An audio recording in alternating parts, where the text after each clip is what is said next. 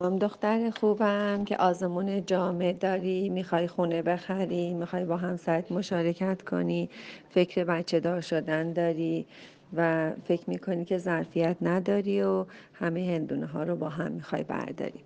دختر خوب من واقعا از همه بچه های تحصیل کردمون و یا تحصیل نکرده های باهوش می‌خوام که یه آرامشی رو با خدا بودن رو تو هر شرایطی برای خودتون یه فایل اصلی قرار بدید. من فکر می‌کنم که خدا برای, خدا برای هر کسی به اندازه توانش غم و غصه میده یا فکر و خیال میده و اینا خودتون هستید که این فکرها رو بر خودتون ایجاد می‌کنید. برای اینکه توانایی شد داشتی اومدی آزمون بدی خونه بخری بچه دار بشی و اصلا این حرفایی که نمی‌دونم ظرفیت ندارم و نمی‌تونم و اینا رو همه رو بذارین کنار. بی خودی اعصاب خودتو خورد نکن. در واقع اعصاب خورد هست. می‌خوای بندازی گردن بچه دار شدن و خرید خونه. و آزمون جامعه. نه اینجوری نیست.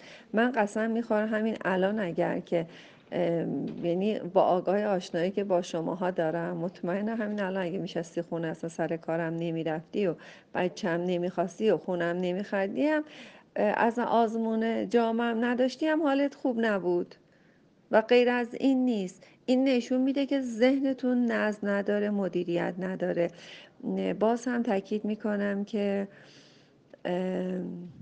راجب رفتارتون اخلاقتون آرامشتون و خودتون یه مقدار بیشتر با خدا بودن رو تمرین کن بشین سپاسگزاری هاتو بنویس. تو ذهن آرام خیلی بیشتر از اینها برای یه دختر جوان جا داره.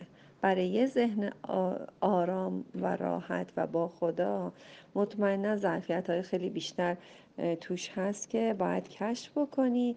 از قدیمم یه چیزی می‌گفتن هرچه بامش بیش برفش بیش هر کسی به اندازه خودشه. خداوند هیچ کس به کسی قصه خیلی بیشتر از توان خودش نمیده یا توان از ذهنش بیشتر از خودش کار نمی‌کشه. مثلا و از یک بچه کم توان ذهنی به اندازه خودش می‌خواد. حتی فرایز دینیشم به اون سختی از یه بچه کم توان نمی‌خواد که از آدم توانایی دار می‌خواد. هر که توانا هست مطمئنا بارهای زیادی رو خودش خودش بر میداره که به دوش بکشه. من نمیگم خدا داده من میگم مثلا خودت هم اینها رو انتخاب کردی که همه اینها رو همزمان با هم داشته باشی. دمت گرم آفرین.